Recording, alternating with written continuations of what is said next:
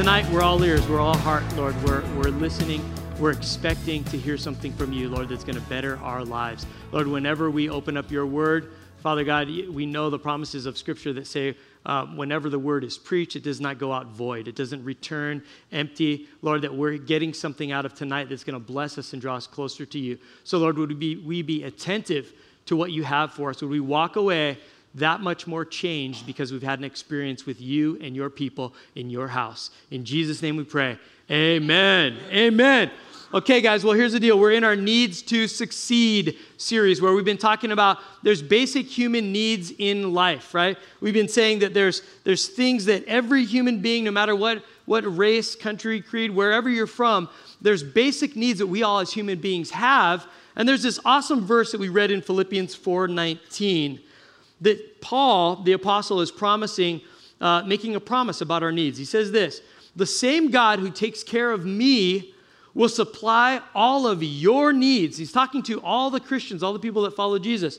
"The same God that takes care of my needs will supply all of your needs from his glorious riches, which have been given to us in Christ Jesus." Now, we got to believe that. We got to understand that the basic needs that have been identified. Remember, we talked about Professor Dr. Abraham Maslow that identified all the basic needs. And there's that chart right here that says, these are all the basic needs. Well, in this series, we're talking about these are the basic human needs that we've kind of identified.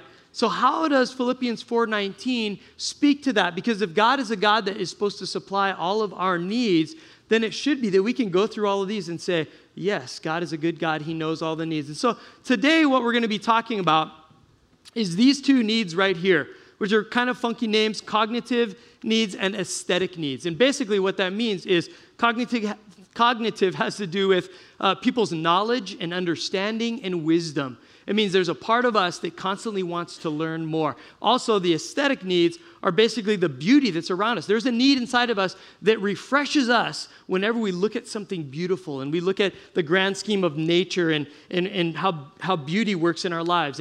And to talk about this, I wanted to remind you of the weightiness and the gravity and the overwhelming need and the joy we get from physical beauty that God has created around us. I want to take you guys back a couple years, if you guys remember this famous video of someone who responded profoundly to God's beautiful creation. Can you guys remember this video with me? You guys remember this one? Whoa! Oh my God! Oh my God! Oh my God! Woo! Oh! Wow! Woo! Yeah! Oh my God, look at that. It's starting to even look like a triple rainbow. Oh my God, it's full on double rainbow all the way across the sky. Oh my God. Oh my God. Oh, God.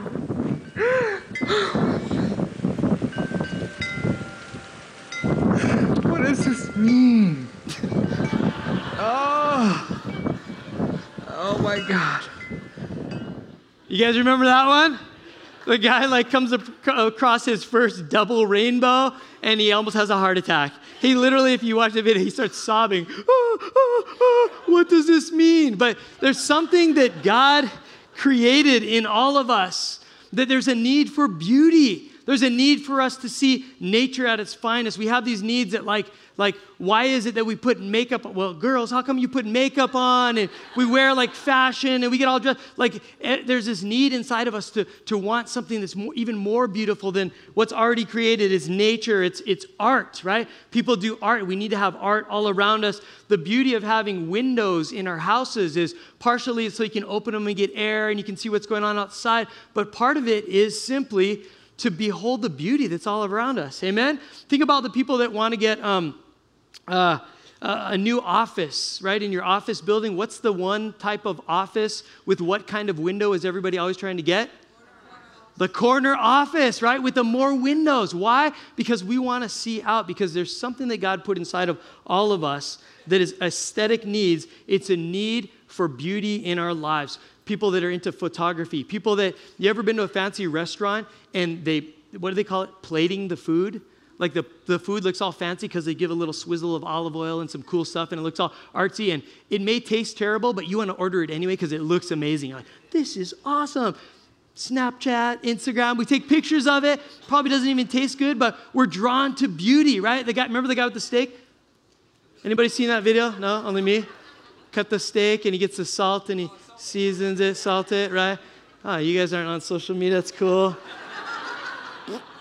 But God created a need for beauty in us. He also created a need for brains, for smarts, for intellect, for wisdom, knowledge, and understanding. I was reading that they say the whole scheme, a bunch of articles I was reading, the whole grand picture of human knowledge, of all of human knowledge, is doubling now at a rate of every 12 to 13 months. All that we know about everything, we're knowing twice as much every 12 to 13 months. It's just all inside of all of us is this quest, this yearning. I want to know more. I want to understand more about the world around me. I need to explore the unknown. We watch Nat Geo. We watch Discovery Channel. We watch all of these things. Remember the old days when you actually had to do a report and go to a library and you had to open up encyclopedias? Who remembers encyclopedias? Remember that? That was crazy. Like my kids nowadays, one laptop and they do everything off of it. We have internet, we have Wikipedia, we have Google, but there's something that God has put inside of us is, hey, you need beauty to be refreshed and to be whole as a person, and you need understanding, you need wisdom, you need brains. Think about this, single people, well, married people. Think back to when you were dating. Can you guys think back that far? Think back to when you were dating before marriage. What is it that you were looking for more in the opposite sex? Beauty or brains? Oh, nobody wants to answer, right? Because you're like... It's kind of a trick question because if you say beauty, what are you saying? Oh, you know, right? If you say brains, you're like, well, I pick brains because you're not so, no, we're not going to go there. How many of you guys would just say sense of humor? Come on, let's be safe. Let's be safe. Sense of humor, right? But the reality is that God created us to need beauty and brains. There's a need inside of us for fulfillment. To succeed in life, we have to find these needs met. And I want to talk about these two things today. I want to be talking to you about two main things, those two needs. I want to talk about true wisdom, and I want to talk about true beauty. And here's the amazing thing, is that God not only created us with needs, but he created the answers to those needs. He created the supplication for those needs. He says, there's part of you as humans that you're going to long for these things, but I've got the answer, I've got the cure, and I want you to find it in me. And so we're going to talk about true wisdom first. And I want to give you a couple verses from Proverbs about true wisdom. Proverbs 4:7 in the New King James Version says, wisdom is the principal thing. It's the main thing. It's the foundation. Therefore, get wisdom. Proverbs right away, if you've ever read it, is a book of a whole bunch of poems and sayings. And what they are is like little bits and nuggets of wisdom that apply to practical living. And he's saying wisdom is the main thing, the principal thing. Therefore, get it. And in all you're getting, get understanding. Then there's another proverb in Proverbs 1:7, starts off the book. And this is what it clearly states. Fear of the Lord is the foundation of true knowledge, but fools despise wisdom and discipline. He's basically saying two things. Hey, if you have fear of the Lord, and that's not like you're terrified because he's going to get you. It's a reverence. It's a respect. It's like if you can say God is everything and he's the most important thing in my life, then it says that is the foundation of true knowledge, wisdom, and discipline. And you're foolish if you reject it. It's real simple. You read the whole book of Proverbs, it's just going over and over again. And just so you guys know, it's written by this guy named Solomon. If you guys know the story of Solomon, it's King David's son, right? He's the third king of Israel. And Solomon, what they say about him, if you read in 1 Kings 3 and 4, it talks about him, and it says, Solomon was the wisest man around that anybody knew of at the time, that he had a knowledge and an understanding of everything. That he knew about the tiniest little insects and plants. He could name everything about them, all the way up to larger animals. He knew about the heavens. He was so smart that kings from other nations would all send people over to just go, what does this guy know about? How does he know so much stuff? He just knows everything. And King Solomon wrote the book of Proverbs, and it's all basic practical wisdom. Again, we're talking about we have a need for wisdom, and God's going, I provided that. I gave it to my boy Solomon. He wrote it down in a book. You should read the Proverbs. It's full of this wisdom. He was the smartest man anywhere that it says at the time. But here's something interesting to know. When David was about to die, his father David was about to die, and he's about to give the kingdom to Solomon. He says, hey, be strong, show yourself a man, obey God. That's the best thing you could possibly do. Obey God, treat people well, God's hand will be upon you. And there's a part in 1 Kings, I think it's chapter 3 towards the end, where Solomon literally writes this. He goes, you know what? My dad has been a mighty king and a mighty warrior, and I'm now the king of Israel. And there's all these people. And he says this, I feel like a little child. I feel like a kid who doesn't know what's going on. He literally starts off going, I'm not a smart man. I don't have all the answers. I don't know what's going on. And he says, God, can you help me here? And he has this dream where God speaks to him, and God says, you know what, Solomon, because you love me and you honor me, I'm going to give you anything you ask for. And here's what Solomon asked for. And you guys might know the story is he asked for an understanding mind. He asked for wisdom, basically. He said, look, I don't know anything. I feel like a kid. I've got this kingdom to manage. And what happens is God goes, I like that answer. Wisdom is the foundation of everything. If you get godly wisdom that comes from God, not the world around you, that's everything. And so not only did God give him wisdom, but he goes, because you asked correctly, and wisdom is a big deal, I'm going to give you riches. Solomon was the richest king Israel ever had. I'm going to give you riches. I'm going to give you skill in battle. I'm going to give you military power and might, and I'm going to give you a long and prosperous life, all because Solomon asked for wisdom. And so he became this guy that was the smartest and most wisest man around, and he wrote several books in the Bible. One of the other books he wrote besides the Proverbs was Ecclesiastes, which is another of what the Bible calls the wisdom books. I think it's Job, Psalms, Proverbs, Ecclesiastes, Song of Solomon. There's 5 wisdom books in the Bible. King Solomon wrote 3, Proverbs, Ecclesiastes, and Song of Solomon.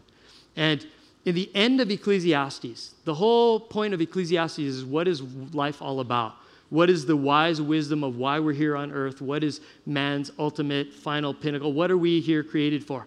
And he goes through this long book, and at the very end of it, you know what he says? Our job, the best thing you could possibly do, what real wisdom is to honor God and to obey all of his commands. Love God, fear God, and obey all of his commands. So here's Solomon, the smartest man in the world, and he basically says this. Look, if you don't got God, you don't got nothing. If you got God, that is the foundation for all of your wisdom. So when we're talking about these needs that God puts inside of us, what you got to understand is the conclusion is that godly wisdom is better than worldly wisdom. See, I can relate to Solomon. I can relate to Solomon because I think this. God, I started off as a kid from Kailua. I graduated Kailua High, or not Kailua, how dare I say that? Kalaheo! Go Mustangs! Come on, where's my people? 1, 2, all right, that's all we need. That's all we need. I'm a kid from Kailua. I graduated Kalaheo High School. All I knew was I love my friends, I love my girlfriend, I love surfing, and I love Jesus. And somewhere along the line, I began to pray, God, I just need your wisdom in life. I just want your wisdom. And you know, for years of my life, every single day and every single night, I just said, God, give me wisdom. God, give me wisdom. Because I read this story about Solomon, and I said, the way to get the riches, the long life, the prosperity, and all of that isn't to ask for it, but it's to ask for godly wisdom. So I began to pray for that. And you know what happened? It's like a Solomon story. Somewhere along the line, I look at myself now and I'm like, how did I get to be a pastor over a pretty large church? We're having an impact in our community. Lots of people's lives are changing. We still got vision and dreams and hopes for more churches, for bigger amounts of people to come and know Jesus, to get more people into the kingdom, to collaborate with other churches and mission groups. And we've got all of this. And I just think, how did I get here? I'm just a dumb kid from Kailua. I went to Kalaheo High School. You know, like, how did this happen? And the reality is simply what Solomon's talking about here. It's all about godly wisdom. And if you find godly wisdom, it's better than any other wisdom. So what I want to talk to you tonight about is 3 things under true wisdom on how we can get this type of wisdom. Godly wisdom is better than worldly wisdom. I just went to this leaders retreat. I went to Alabama last week at a church conference to learn how to be a better pastor and all of that stuff. Then on the weekend, I came back, and Sunday, Monday, Tuesday, I flew to Kauai at this Marketplace Leaders Retreat. We stayed in this really cool retreat center on Kauai, and it was beautiful, and I was just kind of humbled because I walked in, and there's like 40 business leaders and marketplace influencers, and some pastors. And all these guys are really smart, like way smarter than me, right? And so I walk in, I'm like, suddenly went like this. Why did I get invited to this? These guys are like CEOs. They deal with budgets in the millions and millions. And these guys are so smart. They have business degrees, and they know all of this stuff, and their own companies and everything. And I'm just like, oh, man, don't open your mouth, Carl. You're just going to look dumb. Just sit there and just take some notes, right? And here's what ended up happening is I was intimidated by all of these guys with what the world calls wisdom and knowledge and smarts. And they're believers, too. Well, what I found is the reason they were all there is to get more of godly wisdom, is that the world is great to them, and that's cool, but that what they were craving and yearning and desiring was more of God's practical living for their lives. Because as smart as they were in businesses, there were several of them there that were broken in their marriages and broken in relationships with kids and different things like that. And here's the thing that blew my mind. God actually would use me, right, the kid from Kailua, to come in there and to begin to counsel with godly wisdom these people that were giants in the business community. And I was speaking life that I only got from the Word of God into their lives. And here's these smart, by the world standards, men that were breaking in tears as I was praying with them and ministering to them, because what they knew was godly wisdom is more important than worldly wisdom. Now, not to say that riches and all of that are a bad thing, because those guys, the whole reason they get together every time is to say, how can we leverage the gifts and the finances and the resources God's given us so that we can pour it into the kingdom and into churches and into ministries? And I love that. But what they're saying is, with all the wisdom in the world, you can still have a pretty messed up life. And what we're looking for is some godly wisdom. Amen? And so we're going to talk about how do you get this type of wisdom? Well, there's three ways that I want to talk about tonight. And here's the first one. Write this down. You ask for it. Okay, real simple. That sounds like dumb. Like, really, Carl? You just ask for it? Yes, it's that simple. James 1:5 says this, as clear as day. If you need wisdom, ask our generous God, and he will give it to you. He will not rebuke you for asking. How many times we kind of feel dumb? You know, you go to your boss or your teacher or something, and you're like, man, this is going to be a dumb question. I'm not even going to ask it. And sometimes some of us, we come to church, and we're like, I don't want to pray that. I don't want to ask God. It's probably so dumb. I'm just so dumb. And this is what James 1:5 is saying. He's a generous God. He will not rebuke you for asking. He will give you what you ask for, so ask for wisdom. He's your father. He loves you, and he wants to help you. Some of you have not because you ask not. Well, I don't know what to do in this situation, but it's so dumb. Like, it's my fault. I screwed up my own life. Yeah, you might have screwed up your own life, but that doesn't prevent your heavenly father from loving you and having grace on you and wanting to help you fix your life anyway. Are you guys hearing me tonight?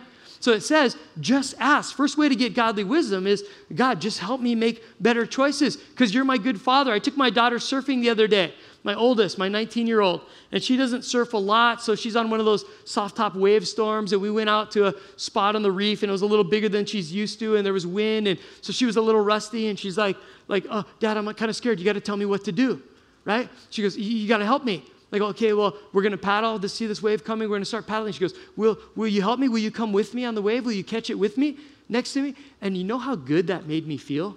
That my daughter needed her dad? Like, it was just like and I started thinking, this is what this verse is all about.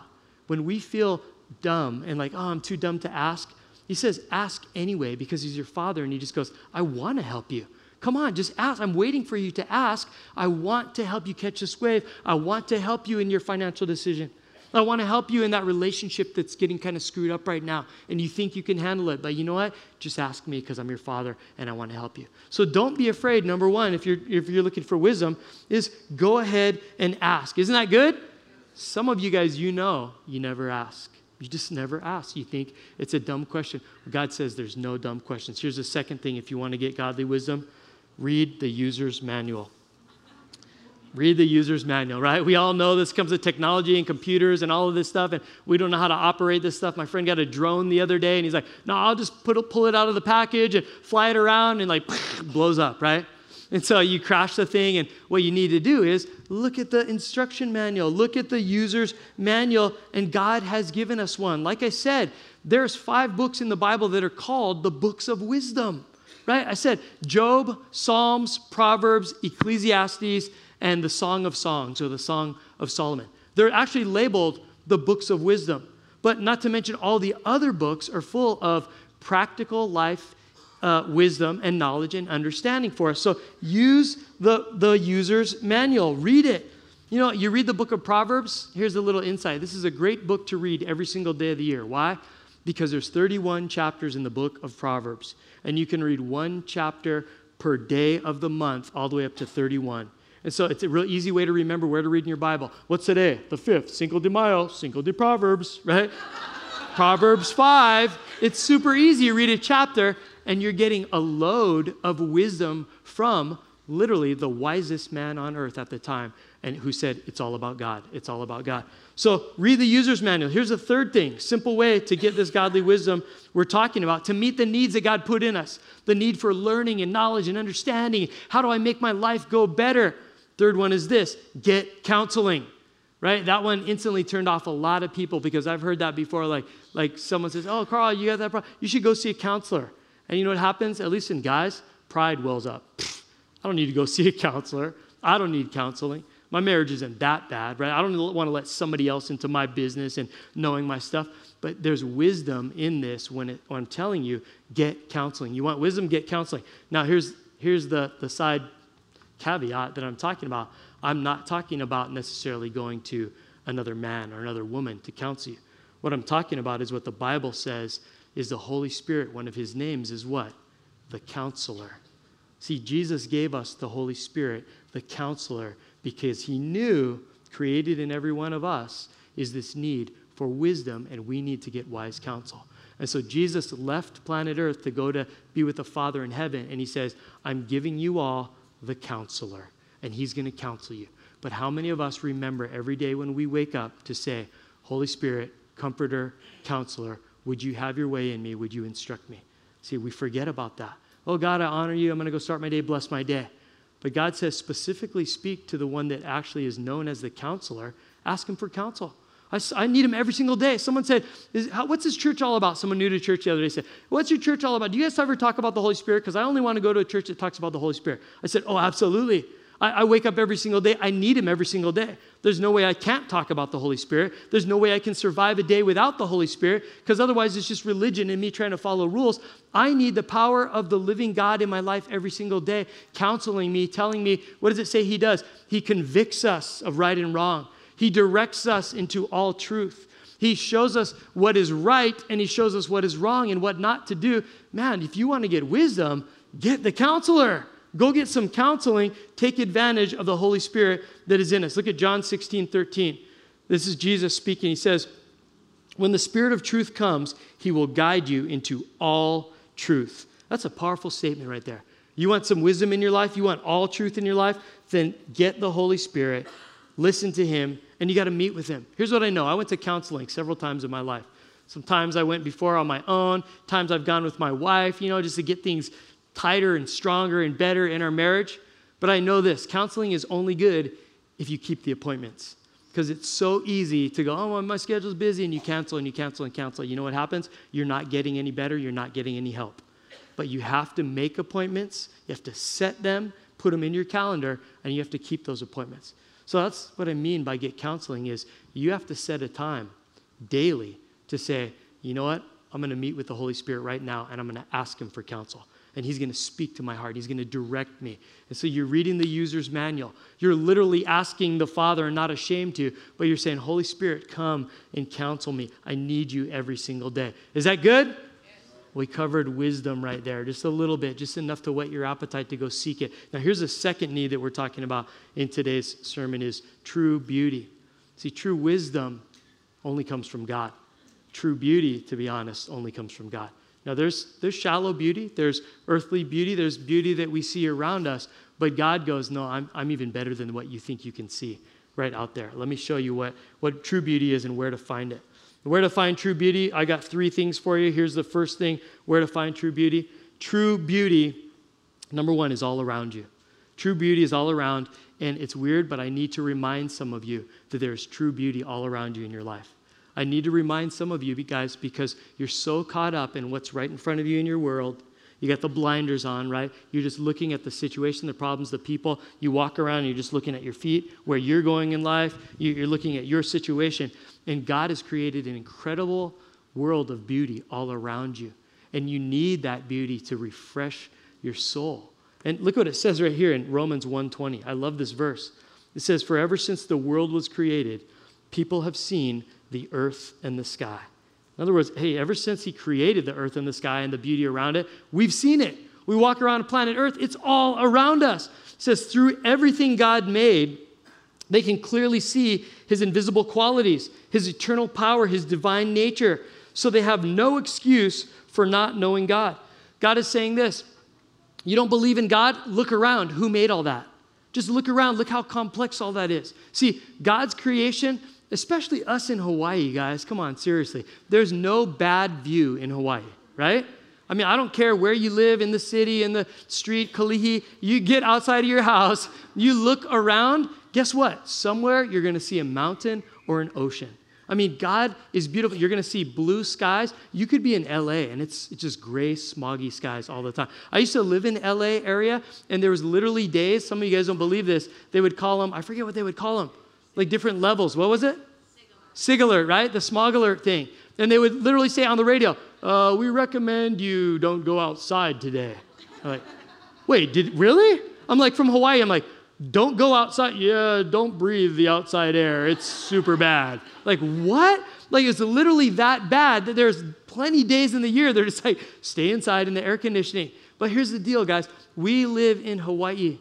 We live in one of the most beautiful places on planet Earth, and God is saying, you need beauty to revive and refresh yourself. Would you just slow down and look up?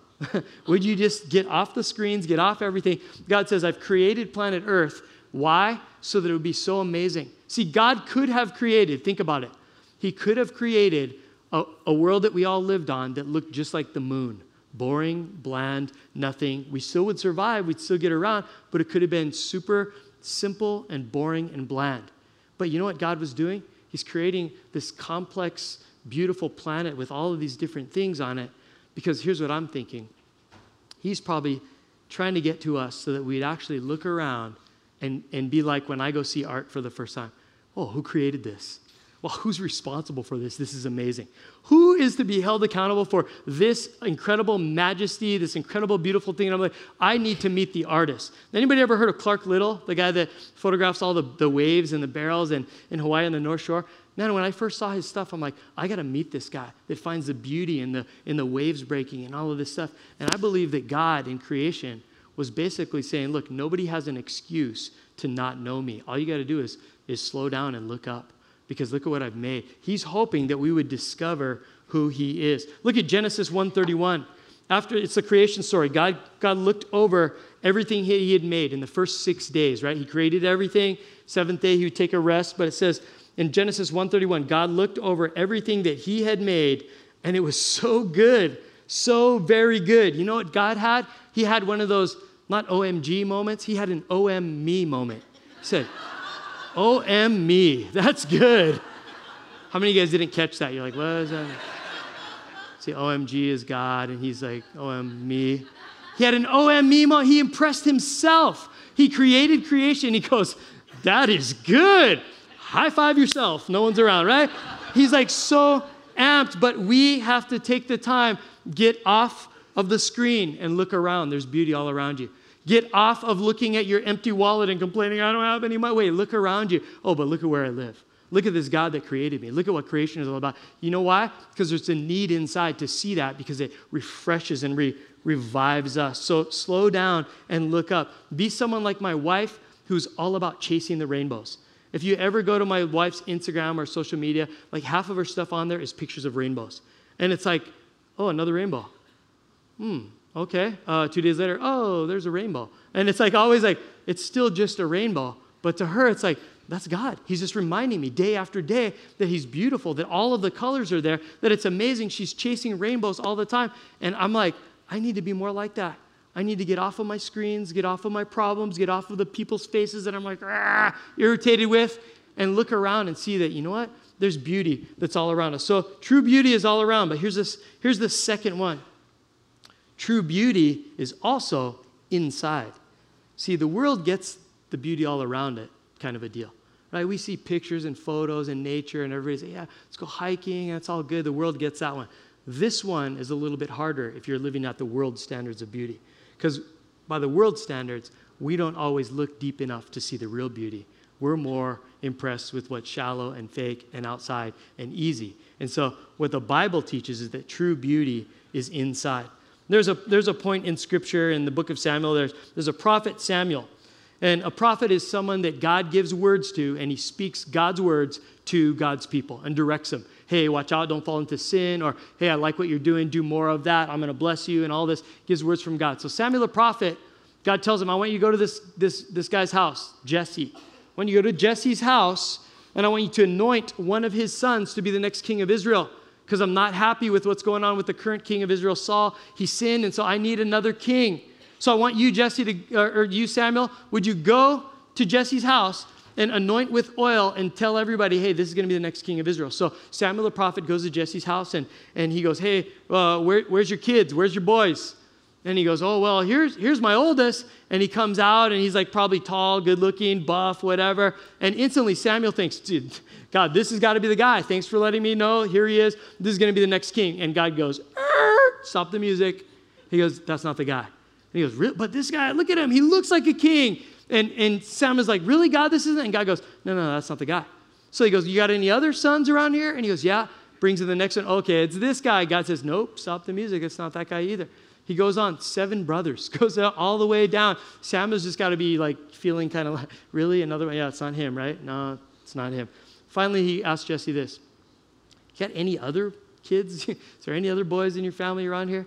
And he literally just goes, well, there's Davy Boy, right? If he was Hawaii, he'd be Davy Boy. Well, there's Davy Boy. He takes care of the goats and the sheep. The bunker's a farmer. He's out there somewhere. Like, him? Should I call him in? Because he's kind of stink. He hangs out all the time. He's like, he's shepherd boy. He's just a little scrub. And then Samuel goes, no, you know what? Bring him in. And so David comes in, the shepherd boy. And God goes, this is the boy. This is the kid. In fact, this is what the Lord said to Samuel in 1 Samuel 16:7. Don't judge by his appearance or his height, for I have rejected the good-looking one, for I have rejected him. The Lord doesn't see things the way that you see them. People judge by outward appearance, but the Lord looks at the heart. You know what God is saying to us about that need for beauty? He says sometimes beauty isn't just going to be all around you. Beauty is on the inside of people.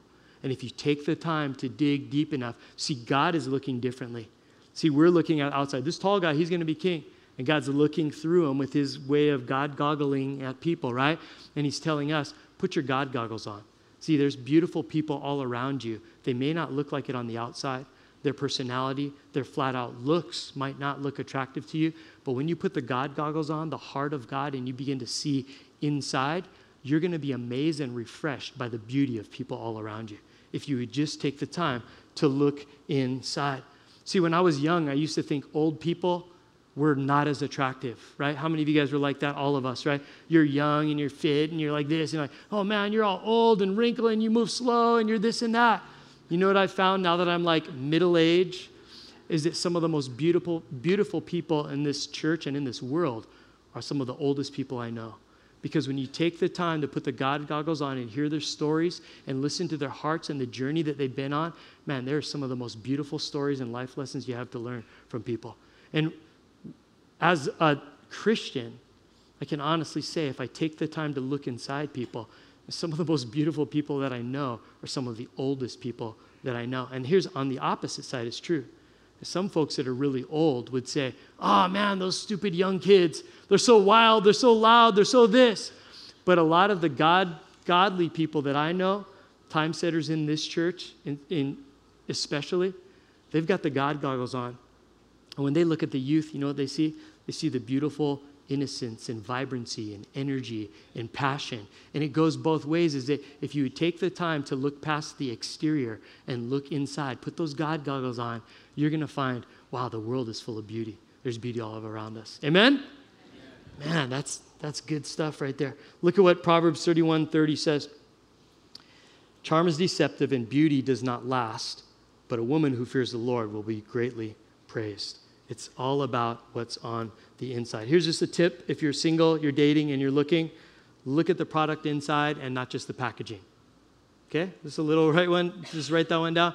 Look at the product inside and not just the packaging. Because sometimes it's like you're just dating a bag of chips. It looks super good on the outside, attractive, desire, tasty even, and you open it and it's all air. You guys know what I'm talking about? Look at the product inside, not just the packaging. That one's free. That one's for you guys right there. I'm going to just skip down to the next point. The third one is this, is that true beauty, not only is it around you, not only is it inside. Listen to this one. True beauty is in the ugly. True beauty is actually in the ugly. Now, this is something the world has a really hard time seeing. They see everything at face value, and they're like, no, your life's a wreck right now. That's just all it is, a wreck. Hopefully you get out of it someday. We'll see. Probably not, right? Or your personality, you're done. Or you've messed yourself up, your guilt, your sin, write you off. It's ugly. It's chaos. It's confusion. You're where you're at right now. But listen to this. I love this verse in the Word in Isaiah. This is Isaiah talking about the ministry of Jesus, that Jesus wasn't even born yet. He wasn't even born for another 700 years. Old Testament prophet Isaiah goes, I'm going to tell you, because God's telling me, what the ministry of the Messiah, Jesus, is going to look like. And this is such an incredible verse. It says, to all who mourn in Israel, he will give a crown of beauty for ashes, a joyous blessing instead of mourning, festive praise instead of despair. Here's the word I want to look at right there is Jesus promises to give beauty for ashes. That means that true beauty is actually found in what's ugly. Is it whatever you're going through in your life, and you may be someone that says, my life is pretty ugly. Some of you guys might even have said, like, you know what? I talked to a guy recently that said this. I was born as a mistake. I was born in a messy family, mixed race. Dad left. Mom didn't really want me. Mom was in trouble with drugs and this and that and all this other stuff. And my whole life, my birth was a mistake. It was a mess. It was chaos. I wasn't really even supposed to be here. And growing up was really, really hard. But then you talk to him, and at some point in his life, he let God in there, which became a beautiful moment, which became the spark of the beauty in amidst an ugly situation. And this guy grew up now, and he's in ministry, and he's touching the lives of thousands of different people. He's bringing in the light and the beauty of Jesus Christ, that Jesus is saying, hey, if you let him in your life, then true beauty is actually found in the midst of your ugly. And Jesus can bring something super beautiful out of wherever you're at right now. The life can be an ugly mess, mistake, and it can be chaos, but you just have to have one of those moments where you wait for it. You ever seen those videos where it looks like there's tragedy or a train wreck or something bad, and you're watching, and it's one of those wait for it moments? Wait for it, then right at the end, boom, someone's saved. And you're like, yeah, that's awesome. God says, that is your life. I want to create something in your life that is going to be beauty out of ashes, no matter where you're at. I want to show you a video real quick, and it's going to take like 2 minutes, I think. But I want to show you a video that makes my point. And I think the guys are going to get pumped up on it. The girls might too, for different reasons. But would you just take a look at the screens real quick? Beauty from Ashes.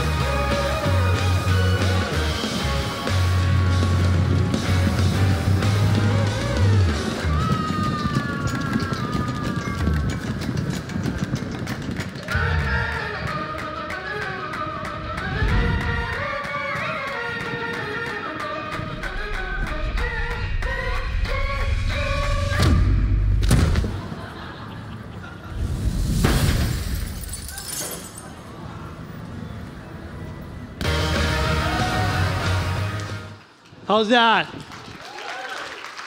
See, sometimes you may be in a situation where you feel like you just got tackled by the New Zealand All Blacks rugby team.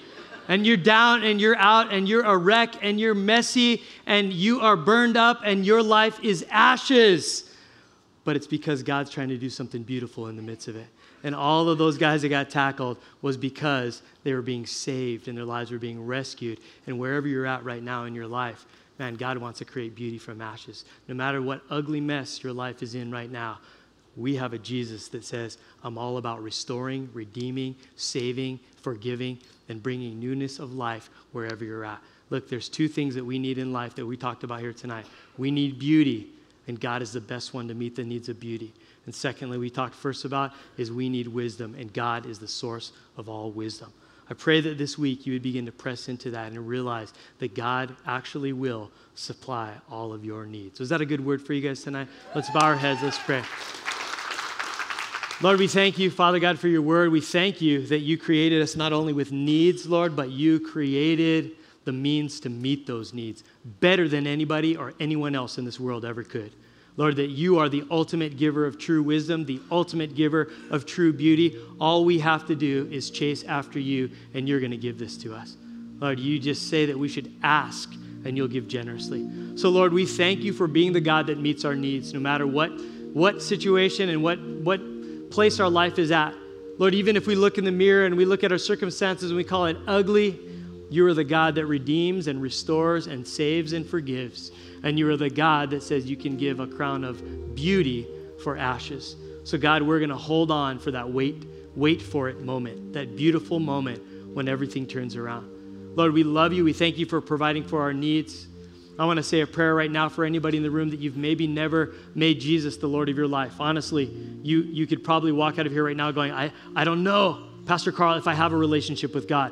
Well, I want to take care of that right now. I want to lead you in a simple prayer that's going to put you into a right relationship with this God that loves you. He's not mad at you. He doesn't think you're dumb for asking. He's not going to allow you to go through the messed up situation you're in. He wants to bring beauty out of that. There is a God that loves you that much if you will just say yes to him. So I'm going to give you an opportunity right now in a prayer together. I'm going to lead you in a prayer where we're going to make things right with God. And if that's something that you want, I want to ask that you would pray this with me. I'm going to pray the words out loud. Here's how it's going to work. And you're just going to agree with the words I'm saying in your own life, in your heart. You don't have to say it out loud in front of everybody around you, but in your heart, you're going to believe the words that I'm praying, and you're going to pray along with me to enter into a connection and a relationship with God and his son Jesus and the power of his Holy Spirit at work in your life every day. And if you want to pray this prayer with me, it'll change everything. I promise you. God coming into your life is going to bring about some amazing changes. But I want to know one thing, and that's if you want to join me in this prayer tonight, you would let me know before we pray by simply raising your hand. If that's what you want to do, would you just lift your hand up right now and say, Pastor Carl, I want to pray this with you. I want to be a Christian right now. Do you hold it up until I acknowledge you? Good. I see one person right here. I see one person, two people right there, someone over there, someone here, someone there. Thank you. I see you, ma'am, over there. Can you keep your hands up? I just want to acknowledge you. Thank you. I see that hand. I see that hand. I see one back there. I see someone waving over here. I see you, sir. Amen. I see you, ma'am. Anybody else around here? Okay, I got that one too already. Praise God. Thank you, Lord. Go ahead and put your hands down. And would you make this the prayer of your heart this evening? What I say out loud, you pray it in your heart to God right now. Here we go. God, I'm here tonight, Lord, and I understand that you've created me as a human being with needs to succeed in my life, just basic needs of love and belonging, protection and self-esteem and safety and knowledge and beauty and all of this. And Lord, not only have you created me with these needs, but you alone have created the means to supply all of those needs. And so, Lord, I'm telling you right now, I need you. And Lord, I'm letting you know in my heart right now that I believe in you and who you are. I believe that your son, Jesus, came to this earth 2,000 years ago. He lived a perfect life, and he taught us how to have a relationship with you. Then he did the most amazing thing. He actually went to the cross and died for my sin, for our sins together. Sin and separation from you and wanting to do things our own way, that Jesus put that to death. And then he rose from the dead, conquering death itself and all the sin and all the baggage and the guilt and the shame and all the junk in my life. Lord, I believe it. And if I choose to believe in you, Lord, your word says that you're going to create me in me a new creation. Your spirit's going to change me. And Lord, I'm going to be your child from here on out. Lord, it means a lot of things. I don't have to fear death because I know when I die where I'm going for all of eternity. I know that you're going to be in my life changing me every day. Lord, as I get my Bible and start reading it, learning about you, going to church, hanging out with God's people, getting baptized as a way of letting everybody know that I'm a new creation in you. Lord, you're going to begin a new work in my life as you give me your Holy Spirit to make some changes in who I am and what I can do in life. Lord, I receive all of that from the bottom of my heart right now. I'm saying yes to you, Jesus, and your plan for my life. Thank you for being my God from this moment into eternity. Thank you for loving me. And in Jesus' name, the church said, amen.